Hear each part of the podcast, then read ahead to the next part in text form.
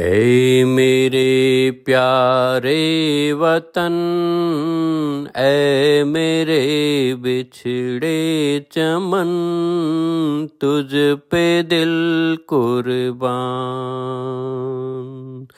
तू ही मेरी आरज़ू, तू ही मेरी आबरू, तू ही मेरी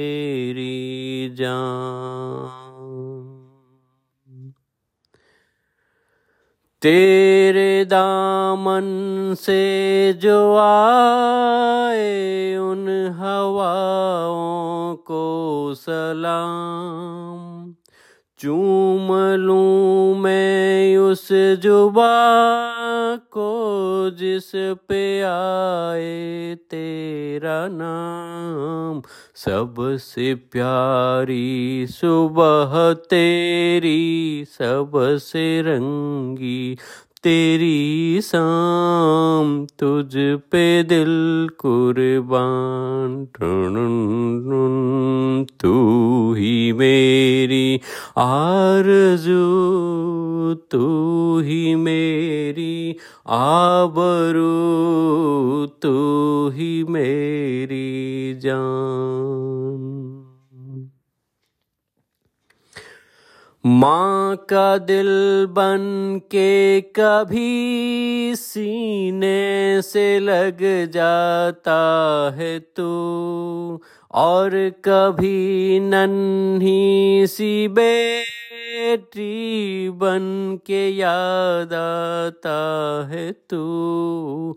जितना याद आता है मुझको, उतना तड़फाता है तू। तुझ पे दिल कुर्बान।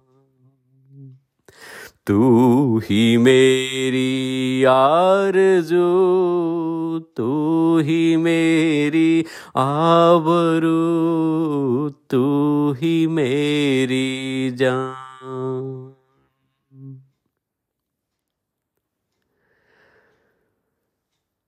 सुप्रभात साथियों, आप सभी को गणतंत्र दिवस की हार्दिक शुभकामनाएँ।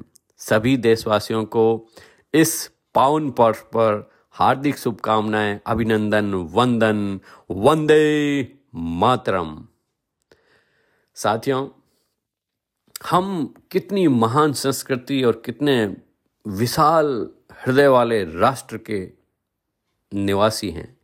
हमें इस बात पर वास्तव में गौरव हो रहा है और ये हमारा भाग्य ही है कि हम इस मिट्टी पर हमने जन्म पाया है। तो एक ही बात आज इस 26 जनवरी 2023 के पावन सुबह पर बताना चाहूँगा, आपके साथ साझा करना चाहूँगा कि जब हमारे संविधान लिखा गया था तो आज के समय में भी संविधान के लिखे हुए अधिकार तो अधिकांश लोग हम में से याद रखते हैं। लेकिन जो मौलिक कर्तव्य बताए गए हैं नागरिकों के, उन्हें लोग कम याद करते हैं।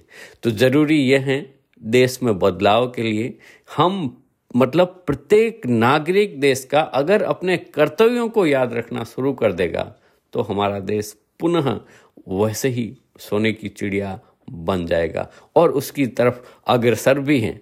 हम पूरा शक्ति के साथ आगे बढ़ रहे हैं। तो दोस्तों, हमारे जो मौलिक कर्तव्य थे मेरी इच्छा हुई कि मैं आज कम से कम आपके साथ शेयर करूँ और मैं भी खुद भी उसका रिवीजन करूँ रिपीट करूँ कि वो क्या थे। संविधान में दस मौलिक अधिकार मौलिक कर्तव्य थे और फिर संशोधन होके वह अभी ग्यारह हो गए हैं। तो आइए जानते हैं, भारतीय नागरिक होने के नाते हमारे ग्यारह मौलिक कर्तव्य कौन कौन से हैं। नंबर वन है, राष्ट्र की एकता, अखंडता और संप्रभुता की रक्षा करना। और उसका आदर एवं गौरवपूर्ण सम्मान करना। नंबर दो, राष्ट्र की विचारधारा और राष्ट्र के आदर्श मूल्यों की रक्षा करना। तीन, भारतीय संस्कृति का संरक्षण कर उसे बढ़ावा देना। चार, प्रत्येक नागरिकों को एक समान आदर एवं सम्मान देना और उसके प्राप्त अधिकारों का भी सम्मान करना।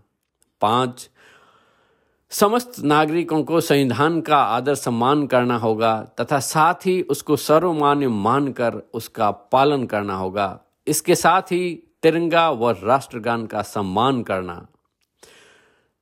नंबर छह जिन गौरवपूर्ण व्यक्तियों को व्यक्तियों ने कार, के कार्यों ने हमें आज़ादी दिलवाई है भारतीय स्वतंत्रता संग्राम में जिन्होंने अपना बलिदान दिया है उनका आदर व सम्मान करना।